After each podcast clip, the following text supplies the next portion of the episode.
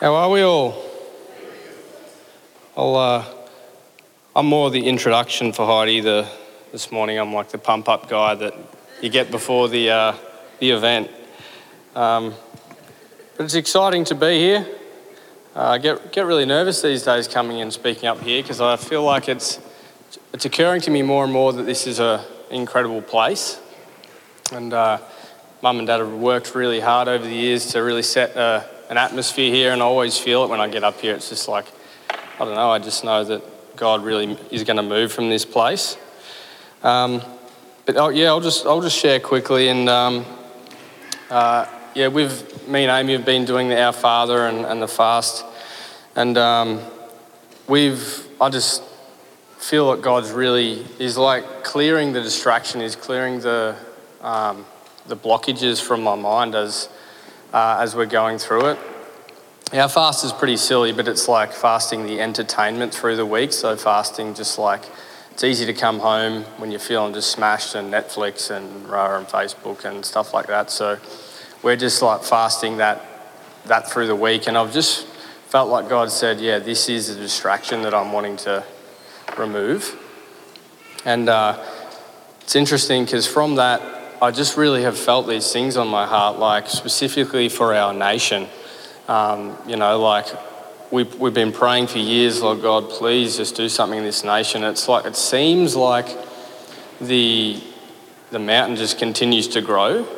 You know, like it can feel really impossible. And even in our own lives, it can feel so impossible, the mountains that are before us. And uh, it was when we gathered with the boys and Heidi and um, Amy on Monday night, it's just like this, this song just really, and Wade just flowed out of us.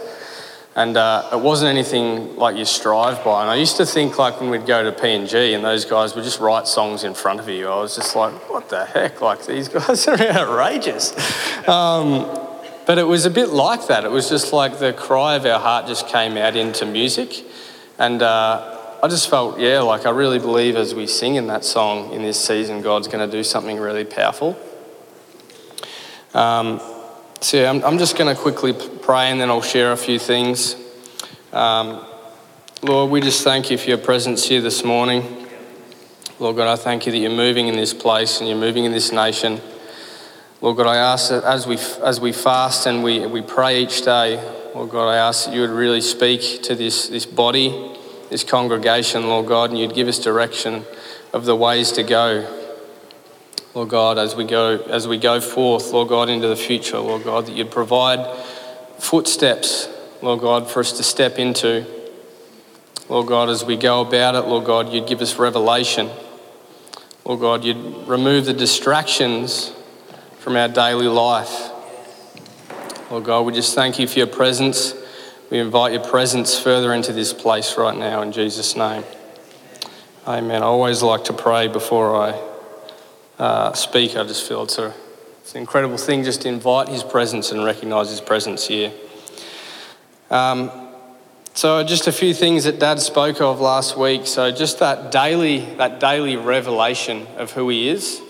Um, I really believe that in this in this time, it's really important. Like we can we can go through seasons where we have a revelation for that season.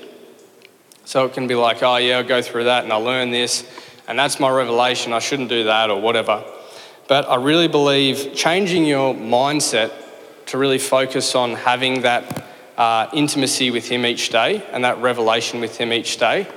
So I've noticed just at, at work, I can be distracted and I can be consumed by the things that are around me. But as soon as I change my mindset to, uh, to that encounter with Him, to seeking that revelation, seeking that intimacy with Him, it's just like He, he just comes in and he speaks to me. He speaks to me about people. He speaks to me about my circumstances, about my life, about my relationships. And uh, I just really believe that is a really powerful, powerful tool, is just to really have a revelation each day of who he is. Because, like we said in that song, it's just like one touch is not enough. Like, you know, God can do so much through through one touch, but it's like we have to seek that every day. Like if we're going to see this nation pulled back, we're going to we need to seek that every day. Amen. So one of uh, the things he said was discipline happens first, but then we encounter delight. We must have discipline when we pray. And it's like throughout our nation, it's like the body, the church has lost its ability to pray and to be disciplined. You know, it's so important. And this is one of the pillars, he said, you know, this is one of the pillars that we, uh, and worship that we should build the church on is, uh, is our prayer. And, you know, when, when you see a praying family, it's like that family's unshakable, amen. It's like you, you see that they've built something so strong. So sometimes where we can feel like we can be pushed to and fro is where, where we've, lacked our, in, we've lacked the ability to push in and set those pillars in our lives. So when we, when we uh, establish a strong praying uh, atmosphere or, or pattern in our life, it's like the pillars become strong, amen.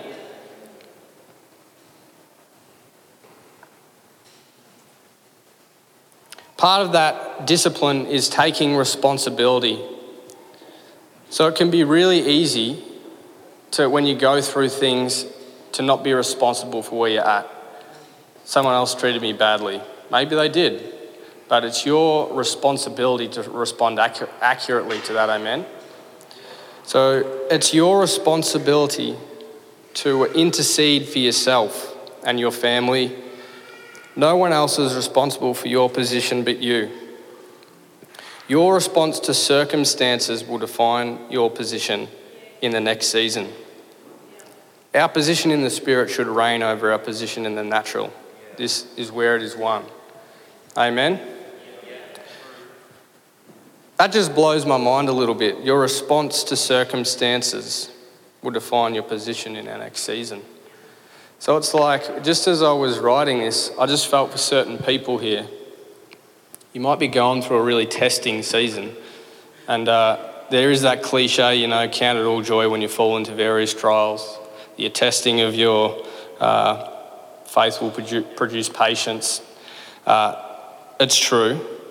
But I just felt like God said to me for a few people here, this is actually, the testing you're going through is actually an answer to your prayer. So when you pray, it's not like things happen always right then. When you pray, sometimes God drops a pin mark in five years from now and He says, This is going to happen. That's where your breakthrough is. But in order to get there, it's like sometimes you have to walk through process, you have to walk through testing, you have to walk through trials in order for God to really test that vessel, to be able to test that vessel. So God has an incredible future and He has an incredible purpose for you. You know, if you shut your eyes and you think about what you're going through right now, it can be really hard to see yourself getting through where you're at. But I just want to encourage you. It's like God just said, said to me, I was thinking there. He said, Don't worry, trust me with this season. And if your response is right, I'm going to get you through it tenfold. So I just want you uh, just to claim that. Make it a habit to dwell in His presence. We can often have the pattern of only turning to Him in times of trial. Dad spoke last week and he said, Don't allow a gap between you and Him. Pray until you feel Him in your room. I know that when, in the seasons where I've really prioritized Him and I've, you know, really prioritized His presence above all things through all seasons, God has really just blessed me. He's continued to bless me. Where I've, I've given of my finances when I've had none, He's continued to bless me, you know, and He can, continues to do that. The more I'm blessed with finance, it's like the more I give, the more I test myself to give because I know that is the pattern where God can bless us. So we need to do that with our worship. Dad spoke last week, I think it was John chapter 12 uh, verse 16. And it says, His disciples did not understand the things at first, but when Jesus was glorified, then they remembered the, thing, the things that were written about him. It's interesting, isn't it? Like, even through the, the seasons, it's like we can, we can just forget. We can forget who he is. But when they glorified him, they remembered who he was. Amen? So it's super important, so important in, in the season, every season you go through, stay close to Him. Recognize his presence. I'm often, I'm just, people catch me just saying yes. I'm, I'm just agreeing to what God's speaking to me about, and I look like a lunatic. Like, uh, it happens all the time. I'm just, yeah, yes. And then I'm like, oh, shit, there's, um, there's people around. but uh, make it a habit, habit to speak to Him, to, to speak to Him like you speak to the kids or the people around you. Amen? Yeah. Is this good? When you know the name of the Lord, you'll be happy to stand in the mind of the battle, in the middle of the battle. I just believe that's incredible. Like, just learning the names of Jesus is incredible, but just knowing the name of Jesus. I know where, when I'm around people, I've been around people of, of, you know, where I'm praying for them and I just can't seem to get through. And then it's like you drop that name of Jesus, and then it's like, boom, it just opens up. So, you know, just knowing the name of Jesus, speaking the name of Jesus in every circumstance in your life, amen. It's a, it's a really important thing. So, uh, I just want to, uh, just finishing up, I just want to just, I guess, just step into that. And then I'm just going to pray. And uh, I don't know, if you just want to close your eyes, and I just want you to really receive, receive what God's doing, amen, before Heidi uh, comes. Lord, we just thank you. We just thank you for what you're doing this morning. Lord God, I thank you that you're speaking to this people. Lord God, I thank you that you're speaking to us in this time, Lord God, of fasting. Lord God, I thank you that there's, uh, there's barriers, Lord God, that you've got there, Lord God, in people's lives. Lord God, mindsets. Lord God, there's patterns that have been established over time. Lord God, there's ones that their heart is right, their heart is right, Lord God, but they haven't been able to, to get past that hurdle.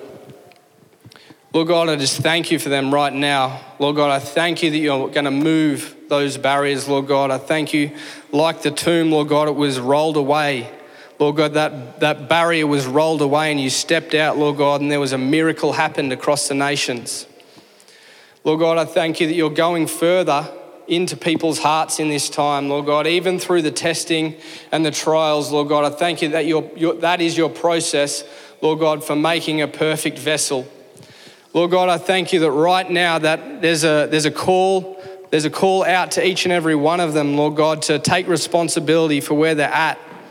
Lord God, to take responsibility for their actions, Lord God, their mindsets, the barriers, Lord God. Lord God, I thank you that as we, as we each day, we say that our, our Father, Lord God, Abba Father, hallowed be your name, Lord God. I thank you that you're rising to the top of our lives. Lord God, you're being set on the throne of our heart in Jesus' name. Lord God, I, right now I thank you for healing in bodies, sickness, Lord God. I ask you to remove that right now, Lord God, that we wouldn't have to strive, Lord God, for that to take place, Lord God, right now, right now, Lord God, we receive your healing. Just receive that. Raise your hands. Lord God, we just receive that in the name of Jesus, that by your stripes we are healed, Lord God.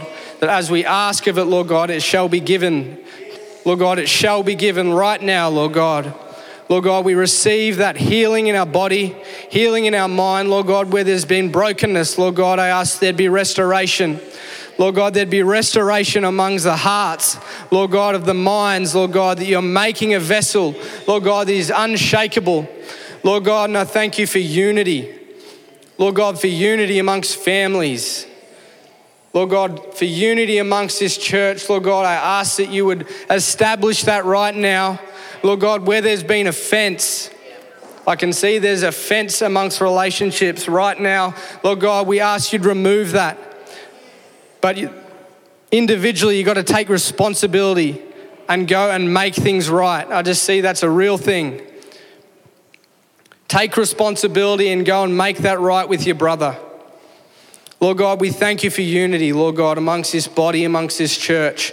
Lord God, I ask that you would restore this nation back to how you intended it.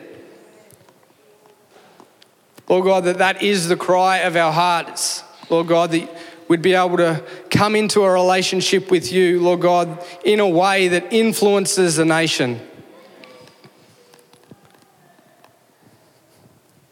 Lord God, we just thank you that as we go away from today, Lord God, that you're just going to begin to speak. You're going to speak. You're going to speak and you're going to establish, Lord God. You're going to establish things, Lord God. And I just thank you that right now, as we're praying, Lord God, and as we're receiving your word, Lord God, you're, you're readying the hearts. You're readying people's hearts to receive for the next season. We just thank you for that in Jesus' name. Amen. Heidi, give her a clap.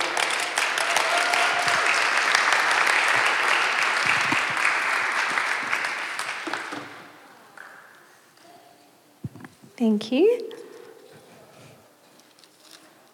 Hello, everyone. Um, I don't know if anyone saw um, on Facebook um, from last week, uh, just as Pastor Brian was about to preach, he looked down at his Bible and there was a, a rainbow, reflection of a rainbow from the chandeliers that looked like a heavenly highlighter had just uh, fallen exactly on the Lord's Prayer. And I was like, oh, I wonder if it will happen to my Bible. And I put it down. I'm like, nope, nope, it hasn't. It's not there. but it's, it was really cool because the rainbow is, a, is God's sign of promise and covenant.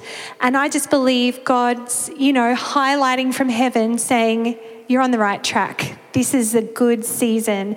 And, um, I just, it blew my mind. Uh, even that morning in prayer meeting, Pastor Brian walked around and goes, Gee, I just love these rainbows everywhere from the chandelier. It's just like they've always been there, but we just noticed them and they were really bright and vibrant. And then next thing, it lit up the Our Father.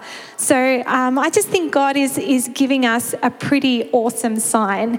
And um, it, all, it all began actually with um, Kevin Lateral, who's not here this morning. Kevin and Rhonda are ministering in Moe uh, city builders, but he said to Pastor Brian that he really believed that God was um, talking to him about a season of prayer and fasting, and it resonated with Pastor Brian. And he went away and he said, I no, I really feel that God is is wanting us to do a, um, prayer and fasting around the Lord's Prayer. And so many of us for the last two weeks in this church have been fasting something and praying the Lord's Prayer together um, two or three times a day.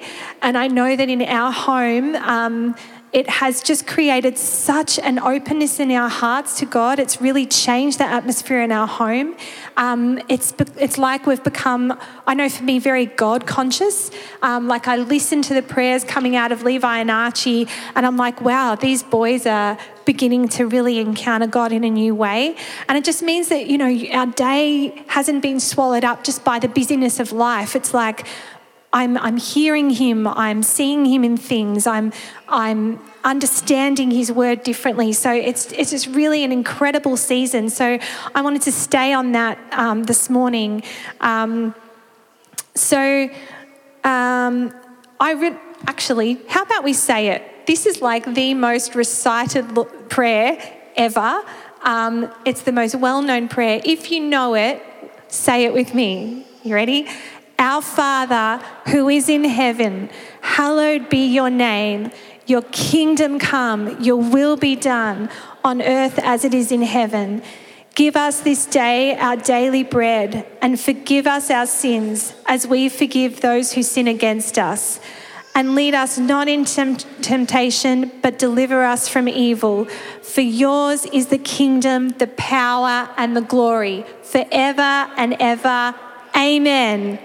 See how good that feels? It's like something changes when you say it. And I just wanted to sort of break this down a little bit this morning.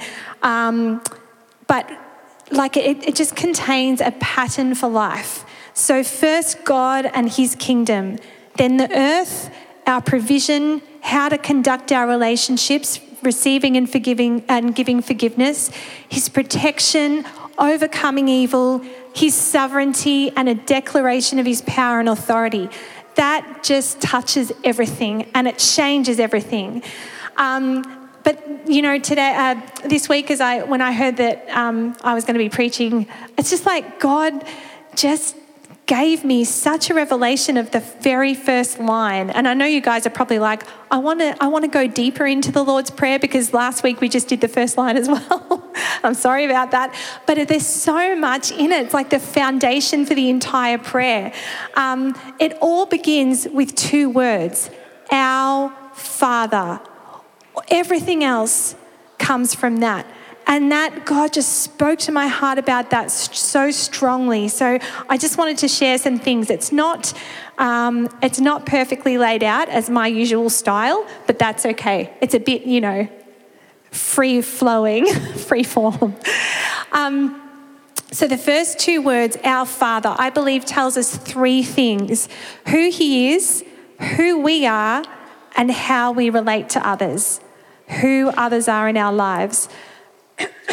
so, the first thing, who He is, this is an incredible thing that God would call Himself our Father. You know, God could choose to relate and connect with us, His creation, in any way He wants, but He chose that He would be our Father and we would be His sons and daughters. He set up this connection like a family, He made it more personal than anything else. So He's not just you know, the father of creation. He's not just the father of Jesus, but he is your father. He's Dave's father. He's Christy's father. He's my father. He's Levi's father. Joy's father. He's our father. And, it, and Jesus makes this so personal to us. And I'll, I'll unpack that a little bit later. But he is a personal God.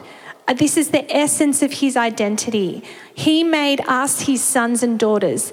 This speaks of his infinite, unconditional love for you.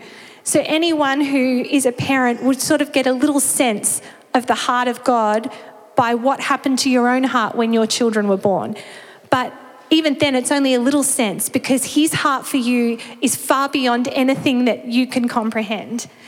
So this morning, if you, you know, don't leave here with anything else, know that God loves you and he wants to draw you into his heart and know you like a son and daughter and you for you to know him like your own father, your very own father. Even if you don't have a good earthly father, you have the best heavenly father. It is incredible. So um, you know, throughout the Bible, like John mentioned, um, God has had a lot of names, and each name reveals a dimension of his character. So, you know, we, we uh, sung about it this morning. Um, Jehovah Rapha is our healer. Um, Jireh is our provider. El Shaddai is the Almighty God. And in the Bible, when we see God reveal these elements of his character to people, those people who received that revelation of him actually took on that identity and they took on that nature, that characteristic of God, and out of that flowed their purpose and their calling. And all of a sudden they were activated and they they did amazing things. So, for example, God revealed himself to Moses as the deliverer, of, deliverer, and Moses became the deliverer of Israel, led the Israelites out of Egypt. He became what he saw. So, what we become, what we behold.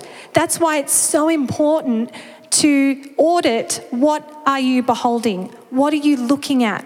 What are you doing with your life?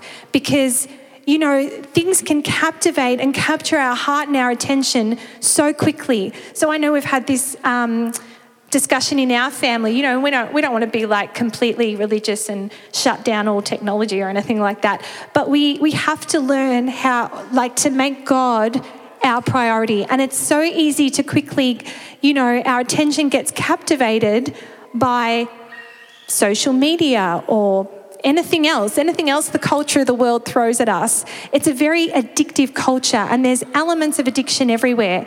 And as soon as something captures your attention, it actually captures your heart. And what you're looking at, it's you become. So, you know, I know that I, I, see, I find it really sad when I open up social media and I see these sweet girls who, you know, maybe Levi and Archie went to school with, all of a sudden look very different. and I think they're just becoming what they're beholding. It's a product of the culture. So, what I want to say this morning is don't become a product of the culture. Change what you behold. Behold Him and become a product of heaven. It is amazing how much you change when you change what you see um, and you pursue Him.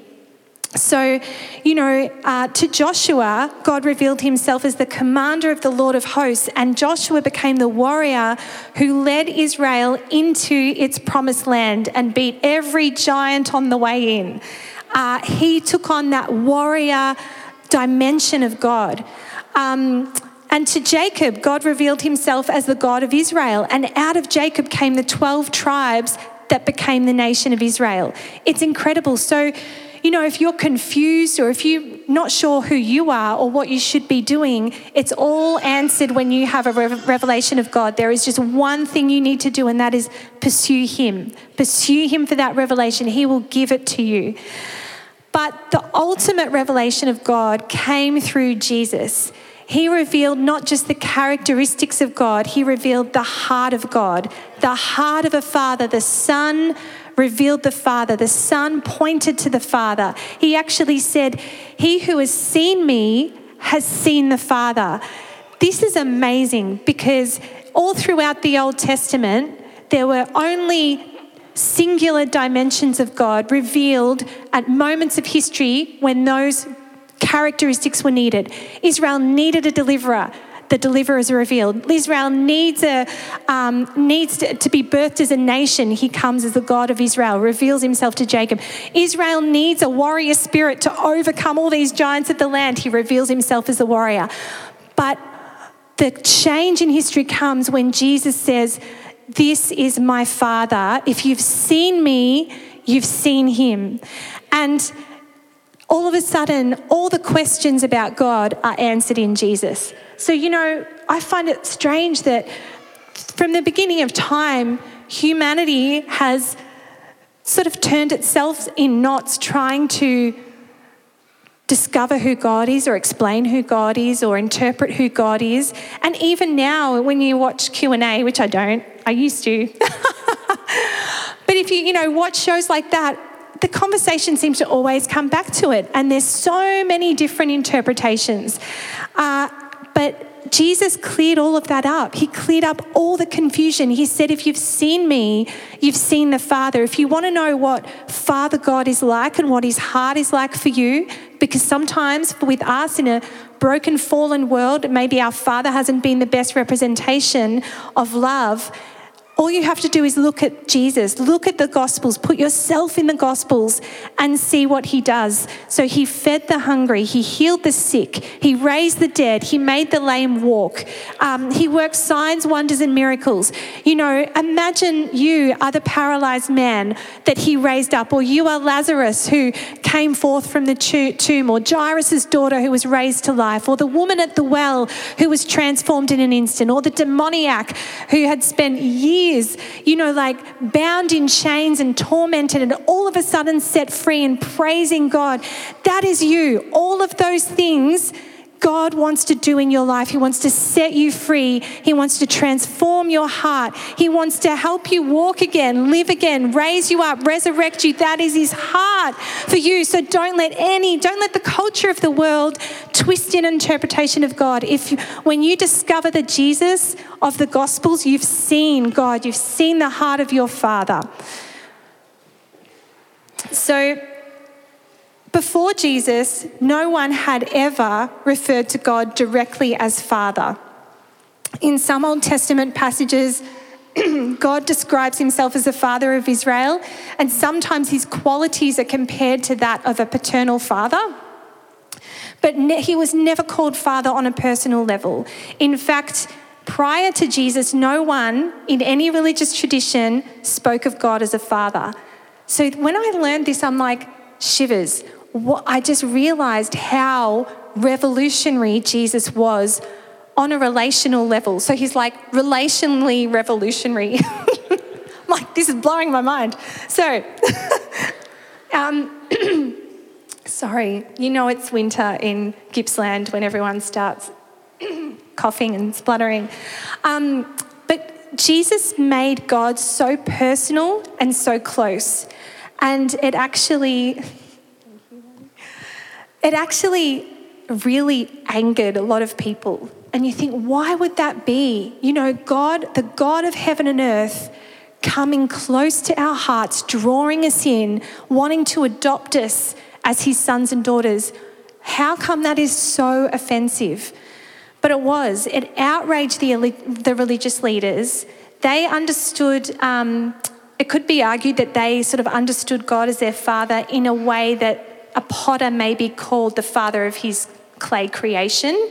But Jesus reveal, revealed God as his father in the most personal, family type of way. He used the word Abba, which is in English our equivalent of daddy or papa. He said, Abba, Father, Daddy, God, Papa, God. You know, that absolutely angered so many people, religious people.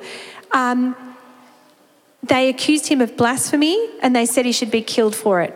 So in John 5:18 it says uh, it was reported he was even calling God his own father, making himself equal with God. So the thing, the question I asked first was, why did it make people so angry that this enormous God, infinitely powerful God, would want to love us at such a personal level. To me, that is good news. But to the religious leaders, it was offensive. It was blasphemy worthy of crucifixion. And I believe one of the reasons is locked up in that scripture. He was even calling God his own father, making himself equal with God. And it's because when we are sons and daughters, it changes our stature and it changes our position.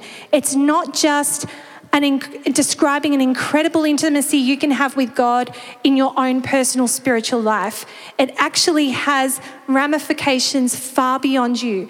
It's like you can approach God boldly uh, in worship and prayer and have an incredible intimacy. But if you're a son and daughter of God, that connection, that father son, father daughter connection, also has effects that are far beyond your life.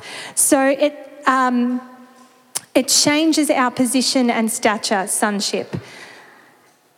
So Jesus was in trouble for two reasons calling God Father in the first place was too personal, and uh, knowing that the implications of sonship meant that he was his position and his stature was far too much for the Pharisees to handle. So when you become a son, you become elevated. You are an heir of God. You are an heir of God. Um, so believers can be tossed to and fro. Even disciples can be tossed to and fro. You know, Peter looks so solid all the way through. Um, you know, even Jesus said, On this rock, Peter, the revelation of you that you had, the Father gave you that I am the Messiah. On this rock, I will build my church. Yes, what a good disciple. You'd be like, I'm the top dog. And then Jesus is crucified and he denies him three times. So he goes from here to, whoa, where's he gone? They, the disciples were scattered. They were afraid and scattered. So even disciples can be tossed around. But sons and daughters, they are steady, they are strong. There's a strength in that position, there's a stature in that position, there's an authority in that position. It's a place where God can uh, release and give you things inheritance, unlock spiritual blessings, every spiritual blessing in the heavenly places, as it says in Ephesians. So, uh, Jesus' revelation of God, the way he revealed him to us as Father, was so revolutionary because it would change the way the world and humanity saw him and related to him forever. So, not only was it revolution, revolutionary for Jesus to call him Father, but what blows my mind even more than that is that he taught us, us to call him Father. So he's almost making us equal with him. And it sounds even, oh, not blasphemous, that's not the right word, but it, it blows my mind to think of it. I'm like searching the scriptures going, is that right? And then I found all these scriptures. It's like, yes, he's the firstborn of many brethren. It is actually God's intention to send Jesus, not just so that we are healed and saved and delivered, but so that we become sons and daughters. So in Ephesians 1 3 to 5, let me read that. This was, it tells us that this is his plan all along. It said, says, Blessed be the God and Father of our Lord Jesus Christ, who has blessed us with every spiritual blessing in the heavenly places in Christ just as He chose us in Him before the foundation of the world, that we should be holy and without blame before Him in love, having predestined us to adoption as sons by Jesus Christ to Himself, according to the good pleasure of His will. That is such a beautiful text. He's predestined, He chose it before the foundation of the world for every single person here to become His sons and daughters. And it is the pleasure of His goodwill. He loves it when we do that. We shouldn't be afraid of that. We shouldn't be like, oh, that's blasphemous. Is that right?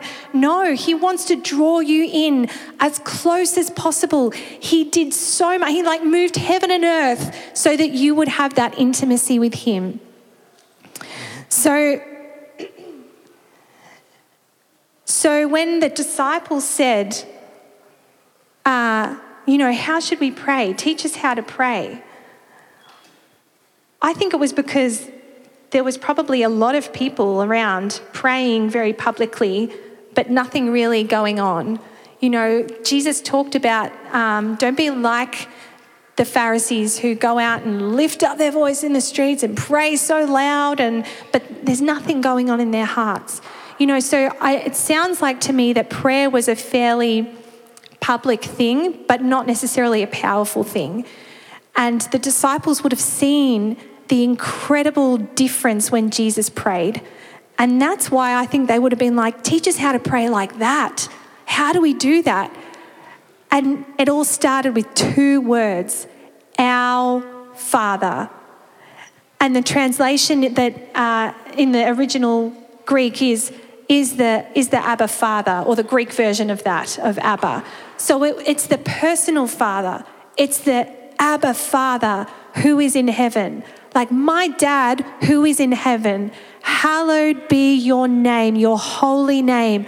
That is so beautiful. Like, wow, you're in heaven and you're so holy, but I'm addressing you as my dad, my Abba Father. That's amazing. So,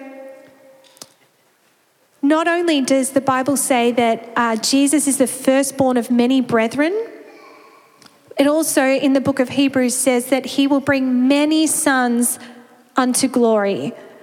This is the heart of God and the intention of Jesus that we wouldn't just live as believers or not even just as disciples, but we would become his sons and daughters sons and daughters who unlock the full blessing of their relationship with their Heavenly Father. So, you know, let's not waste the revelation that Jesus gave us. You know, He, uh, he is your dad, He is your papa, He's your Abba Father. He, he loves you. He couldn't make it any more personal or spell it out any clearer. Um,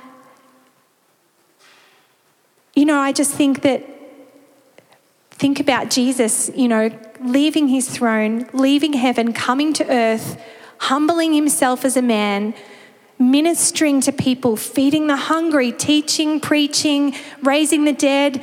And then three years of ministry, he's tortured, he's falsely accused, he's crucified. He uh, goes to the grave, he's raised from the dead, he ascends to heaven, and he sends his Holy Spirit. He goes through all of that not just so that we would be, believe in him. Like that's, you know, about 1% of what you can, can unlock. He did, he gave that incredible sacrifice and that incredible example so that we could become sons. We could become sons and daughters of God. That's amazing. Let's not, don't waste that sacrifice, that revelation. So uh, when you become a son, it affects more than you. It has a generational effect, it has a regional effect, and even a national effect. And don't worry about the language I'm using, sonship, daughter. It doesn't, son, daughter, whatever. Like the, it actually says in the New Testament that in him there is neither slave nor free or Jew or Greek. So what, what God is saying is that there's nothing dividing us. Um, not your status, not your earthly status, not your race, not your ethnicity, not your gender. Sonship is something that we can all come into. It doesn't matter the language that we use, it's just easier to say. um, so, uh, in sonship, there is inheritance. So, it's like you're written into the will. Like God wants to release things, He wants you to inherit things, He wants to give you things. But that only comes to sons and daughters. So in Psalm 2, God says, You are my son, ask of me, and I will give you the nations for your inheritance. That is amazing what you can unlock as a son. When you come to that place of sonship, you can boldly approach his throne and you can ask for nations, for cities, for families, for workplaces, for streets, for neighborhoods. That is incredible authority. And the whole reason we do that is because we want to bring his kingdom here. Just as the Lord's Prayer says, let your kingdom come, let your will be done on earth as it is in heaven. And Jesus said, the kingdom is in you. Like that was another revolutionary thing he said for another time. But the kingdom is in us. We carry the kingdom with us. And the Bible says that his kingdom is righteousness, joy, and peace. So we are saying, God, give us our nation or give us our city because we want to see righteousness, joy, and peace established through us. It doesn't just fall out of heaven and flop on the earth, it comes through his sons and daughters, through his people. So people think, you know, I know I've read Psalm 2 and, and other similar scriptures, and I've thought, oh, but that's God speaking to Jesus. It doesn't have anything to do with us. I think that's wrong because we are joint heirs with Christ. So what is given to Christ, we share in. We are ruling and reigning with Him in the heavenly places. So it's not just the nations are, are the inheritance of Jesus, it's Christ and His church. We share that inheritance. It's, it's incredible to think of that. Um, the second point of the Our Father is that it shows us who we are. So when you find who He truly is, you find who you truly are. So, just as, you know, Moses became the deliverer when he met the deliverer, Joshua became the warrior when he met the warrior, we become sons and daughters when we meet the Father. In Galatians 4 6, it says, Because you are sons, God has sent the Spirit of His Son into our hearts, crying, Abba, Father. So you are no longer a slave, but a son. And if a son, an heir through God. You are an heir. So, this is incredible because naturally we all have a sinful nature. We live in a fallen, sinful world. So, there is nothing in our nature that is common with God's. He is divine, we are natural. He is of heaven, we are of earth. He is holy, we are sinful. And we are separated from Him because of that sin. But through the shed blood of Jesus, we are forgiven and redeemed. So the one factor that was separating us has been overcome completely in his death and resurrection. And we're reconciled with him. That is the point of salvation. We are saved. We are going to heaven. We have an eternity with Jesus. That's amazing. That's a, a, the greatest miracle. But there is more than that. That is not the end of the story here. It's not just what Jesus did. There is sonship, and it takes place through the Spirit. So after Jesus, um, you know, when Jesus uh, rose from the dead and he was on the earth uh, for a period of time, and he was with his uh, disciples and his followers and telling them of what, what was to come, they were obviously probably distressed. And he said, I will not leave you orphans. I will send my spirit, the spirit of truth, to guide you in all truth. Incredible. Without his spirit, we are orphans. But that's not God's heart. He's like, I've done all of this to save you and redeem you and forgive your sins, but I won't leave you orphans. There is more, there is sonship. Let my Holy Spirit guide you into a place of sonship. So God sends His Holy Spirit, the Spirit of His Son, into our hearts.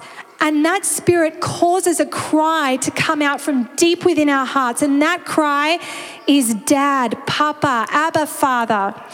So that indwelling presence of the Holy Spirit grafts us into the life of God. And that's how we become born of God born again. That's where that phrase born again Christian comes from because, you know, before that, we, we were of the earth and he was of heaven, and there was a great chasm between us and sin separating us. But not only has Jesus redeemed us and, and taken away that separation, reconciled us to him, but he's given us his spirit so that we actually become born of God, born again not of the earth, not of natural, not of corrupted things, but of heaven. And that's how we share in the life of God, and that's how we become children of God. Now, that scripture in Galatians and also in Romans 8 shows us that there's really two categories here. There's only two slave or son. It's not like slave, saved, believer, disciples, and then son. It was only two, slave and son.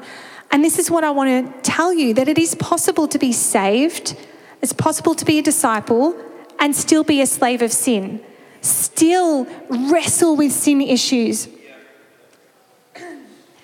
And it's like we can fall into the trap of trying to control our behavior religion, you know, a spirit of religion, because it will try, it won't worry about the the real root causes or the heart of the person. It'll just worry about trying to control the behavior and change the natural, you know, the appearance on the external. But God's spirit is the opposite of that. It's not about the external, changing the external.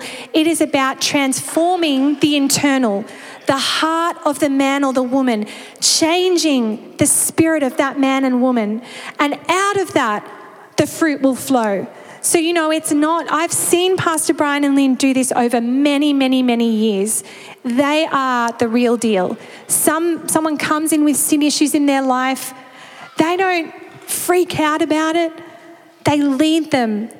They lead them beautifully towards the Father so, you know, a father of the faith, a spiritual father of the faith, they won't just point you to, um, to God the deliverer or God the healer or, you know, all of those characteristics. They will actually point you and connect you to the heart of the Father. And that changes everything. When I found God as my Father, I knew Him as my Savior. I knew Him as my teacher, my closest friend, my counselor, my Redeemer. I truly, truly knew Jesus. I truly did. He changed my life. But in so many areas, I was still a slave. I was actually a slave to fear, to intimidation, to a whole lot of things in my in my past that had, was still traumatizing and hurting me. But the moment I began to discover him as my father, he changed my identity. He changed my nature. Like I I I laugh about it now. I say to I think I said to Archie earlier this week, um, when I first came to the church, I was Archie's age. No one saw my face. Pastor Lynn can attest to this, probably Renee too no one saw my face for a few weeks because it was hidden under hair. and, I was so shy. I thought that was my personality, that I was just a shy, introverted, scared little girl, and I'd be like that forever. Actually, I'm not. I'm actually not. I still get afraid, I still get intimidated, but God has completely transformed me. And when I feel scared and intimidated, I come back to pursuing God. And all of a sudden, it gets broken off my life again. It's not a big deal. So, what I'm saying is that you know, you meet him as your father, your life is going to change. It's not going to be perfect, but he's going to keep changing you from glory to glory, strength to strength. It's like, as you know, you're beholding in a mirror that transformation. It is incredible what he does. So, slave and son, you can still be a slave to sin. If you, even if you are saved, even if you're a discipled, but when you become a son, you begin to break those chains. You really begin to break limitations over your life. This is a whole nother plane in the spirit that you're living on. And I just want to help people get there this morning because I know that God's just done this in our lives and we're not perfect, but we feel like we just live such victorious lives. It doesn't mean we have perfect harmony all the time or everything's rosy, but when things hit us, it's like God just elevates us. There's a grace. There's a grace to rise above. There's a grace to overcome every limitation. Um,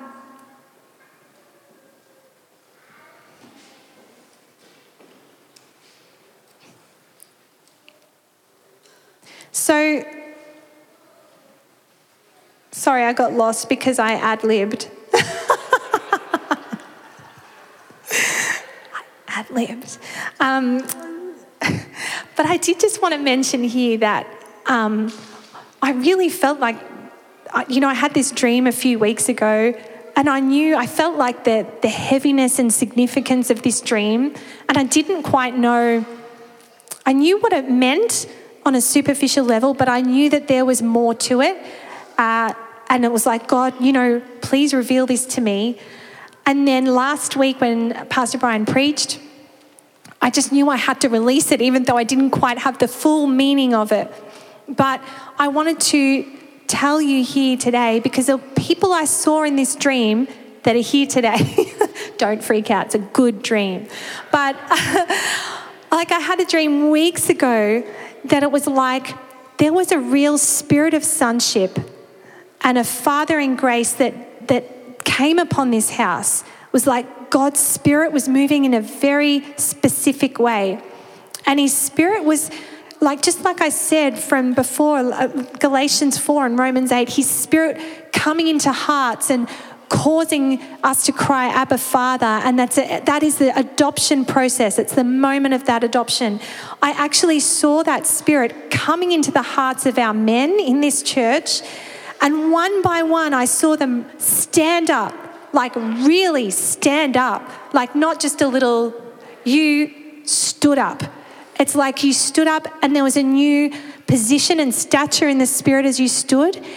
And out of the depths of your heart, each one, one by one, cried, Abba, Father. And something started changing in the atmosphere, not over the church, over the city. And I, in this, in this dream, I just saw like these men begin to stand up and the, the cry that was coming out of your heart, it was like breaking the curse of brokenness and the, that orphan spirit that is out in the world. So, you know what? Uh, if God, if Jesus came not just to save us and redeem us, but also to help us become adopted as sons and daughters and know the father heart of God, do you know what the devil is going to do to counteract that? He's going to break that connection on the earth. He is going to take out men, he's going to take out fathers, and through the broken families, there is going to be generations of children that don't understand the concept of father because they've never been loved as a son or a daughter. This is on my heart so strongly because this is my story. And I just couldn't comprehend God as my father. I just didn't get it. It's not that I disagreed with it. I, I knew him as my, like I said before, as my, my friend, my savior, my healer. But I didn't know him as my father because I just didn't know what that connection looked like. I didn't know how to relate to him. Uh, it's because I had been ripped off by family breakdown, by divorce, by just a whole lot of dysfunctions that had left me completely broken and without either parent in my life. That is not the work of God. That is how the devil is ripping off people. And my heart is for children out there and young people who have grown up not knowing how loved they are and how special they are, and having that brokenness in their heart and feeling like they don't belong anywhere, feeling like an orphan. And I think this is why there's a generation that has been hit with such confusion when it comes to identity. And it's like, what I know the cry of my heart in prayer for many years has been like, God, what do we do? What do we do about these, these people, these children, you know, this generation? Like, we can't adopt them all, naturally have them all living in our house. But it's like in that dream, it's like I saw God answering my prayer, and it was men standing up to a new place in the spirit, and that cry in their heart unlocked I saw chains, like I saw chains falling off people's lives. I saw chains of slavery falling off your life because you'd become a son. You cried out to God and He adopted you. You became His son. He sent His Spirit into you. And I saw that cry and that freedom begin to unlock some a curse, like break a curse out in the city. And all of these orphans, all of these spiritual orphans, all of these natural orphans, all of these broken people in this generation coming to the Father heart of God, coming to the house of God and finding their Father, finding their identity. So I wanted to say to the men of this house this morning, you are a key that can unlock this city. You are a key. It is so amazing. It is so amazing. So, you are very important. It's like manhood has been attacked in our culture, it has been called toxic. Um, and yes, there are definitely toxic men, definitely. But it's like God is raising, wanting to raise up a generation of fathers, father figures, men in our church who reveal true manhood. That's not toxic, it's not effeminate, it's not anything else. It's true manhood. And it comes from deep within them, from the Spirit of Christ. So the third point is it shows us how to treat others. So when we know God is our Father, we know we are His sons and daughters, it also doesn't only change the way we see ourselves, it changes the way we see other people. Because when God is our Father, all of a sudden, you're not just anyone, you're not just church members, you are my brothers and sisters. You are my family. Alex, you're my family. I don't even know you very well. You're my brother. And that's how this works. And all of a sudden, it's like there is a real anointing, like a real love of God in that. Like it's very profound um, because it's not a superficial thing. Like I feel like my heart is drawn to people in this place in a way that it only would be drawn to close family members. Even if I don't know you in the natural that well, it's the spirit in you is the same as the spirit in me because it's the spirit that came from him and all of a sudden, brother and sister, brother and sister, sister and sister, brother and brother. Uh, and that is the birthplace of honor. That is the birthplace of accurate relationships.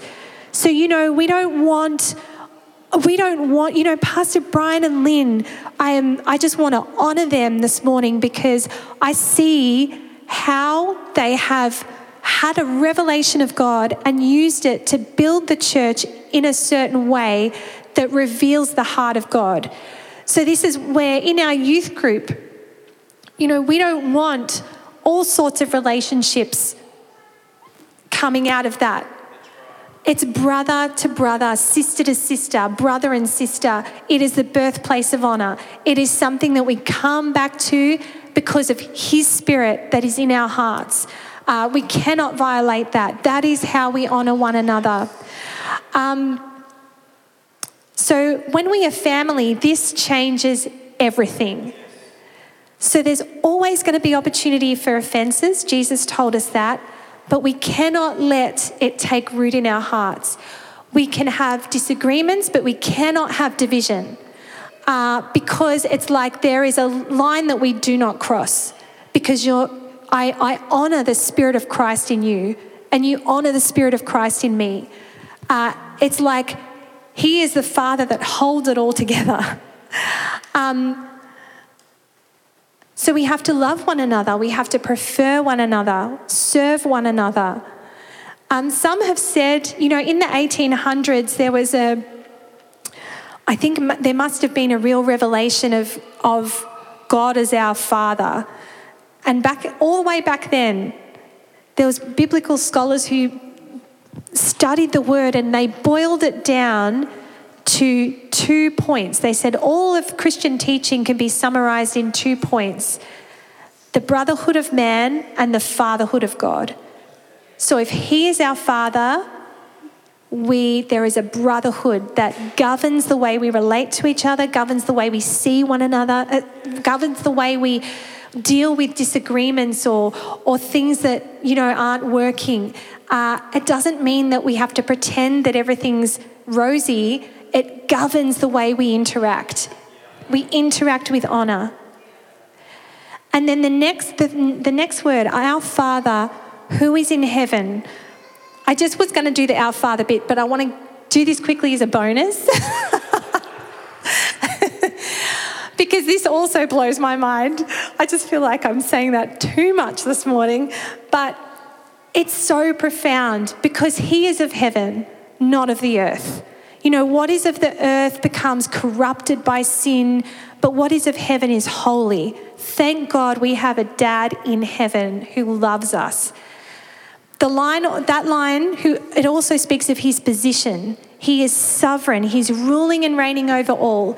And when we begin to see things from his perspective in heaven, our again, our stature changes everything, the way we operate changes, the way we pray changes, the way we relate, the way we deal with adversity changes. So we can be struggling on this earth. And sometimes as Christians, we're struggling and we're so desperate for God to like come down and rescue us. But what I have learned, and He does do that, He definitely does that.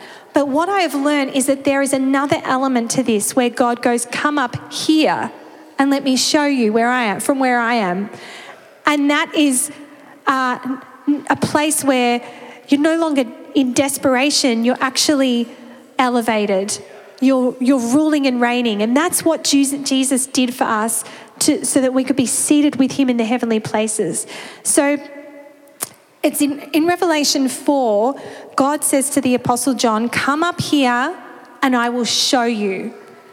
So it says um, John was immediately in the Spirit and in the throne room of heaven and describes everything that happened on the earth from that throne room perspective. So it's like God doesn't want us to see what is going on on the earth from this perspective because it, it looks hopeless. It's earthly, it's a natural point of view. And from that point of view, it's hard. But from the throne room point of view, it's completely different. It changes everything. So, this is a favorite quote from Pastor Brian back in 2018. You can actually find it on our social media. He said, When you're working things out on the ground, you see the problem. When you allow God to take you up in the spirit, you find the answer. So I wanted to say this morning change your position. You know, it's, it's not a bad thing to be a believer or a disciple on your knees. God, help me. That's normal. We've all done it. But I want to say that that's not the only way.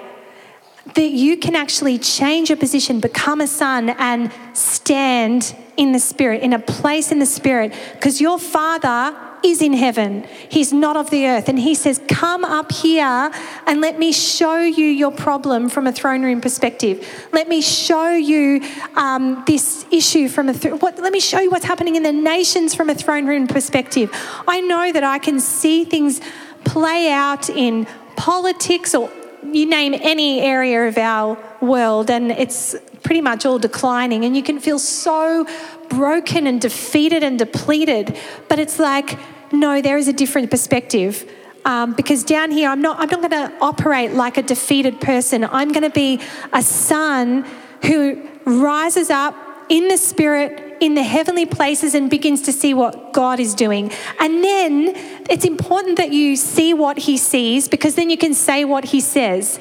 So, from that throne room perspective, you can start speaking to your situation and you watch it turn around because there is authority in that place.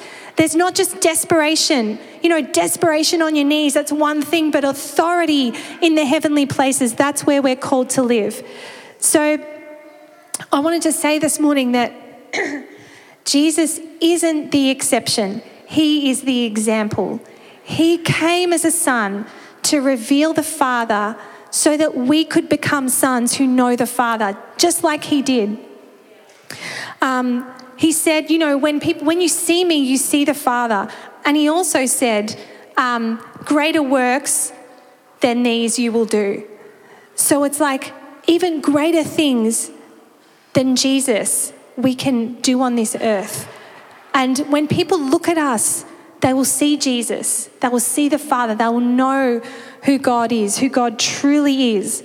So I hope this, I don't know if this is speaking to you this morning, but I, I just see across this church, I see, I see believers becoming sons and daughters.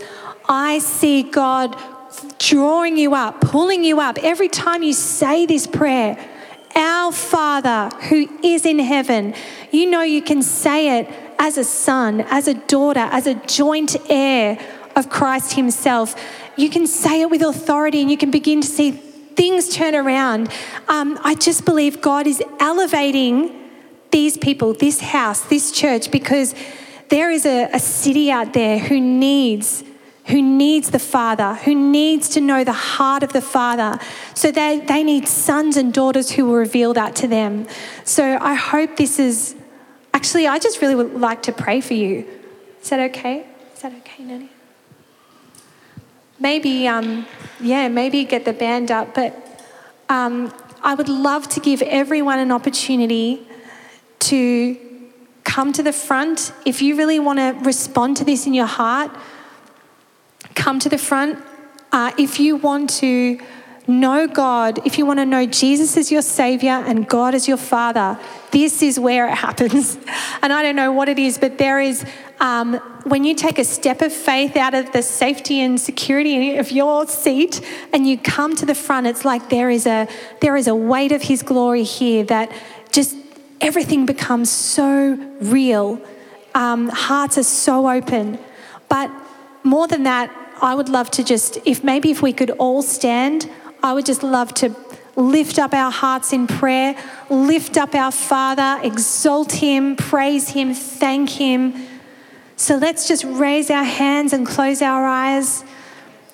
Of our Father who is in heaven, we worship you. We thank you for everything you have given us.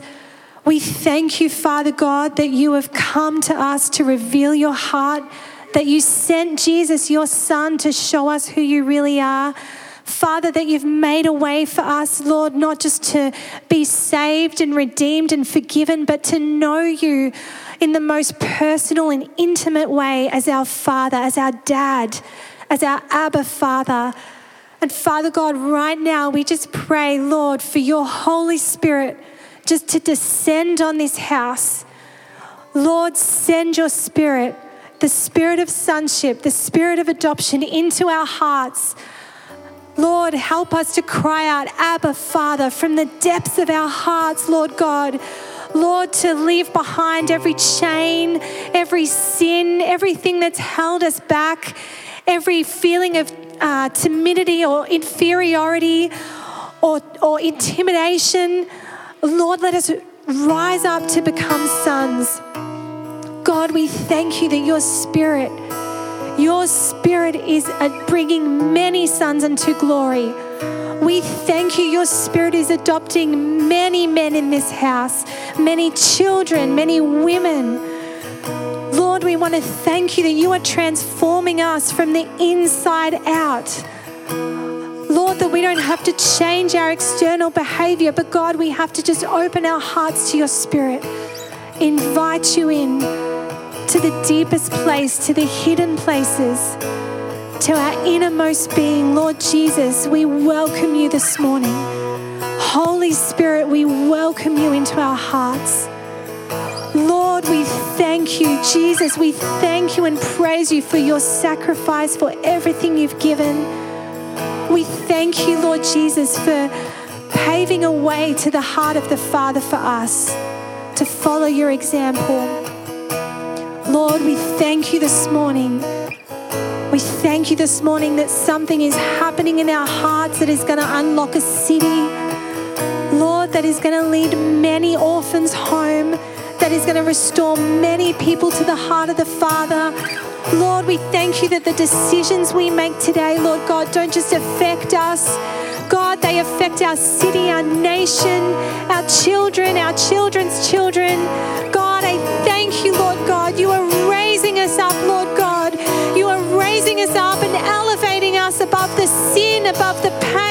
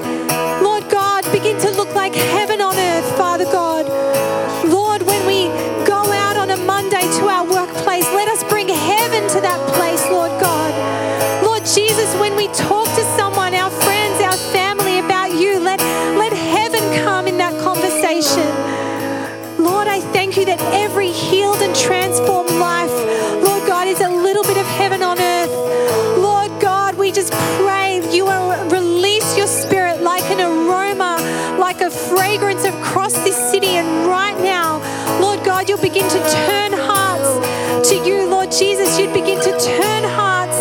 You'd begin to show up to people, Father, revealing yourself to them. God, we thank you that you are working and you are moving. Your spirit is moving, Lord. We invite you here today. We exalt you. We worship you. We honor your presence. We thank you, Jesus.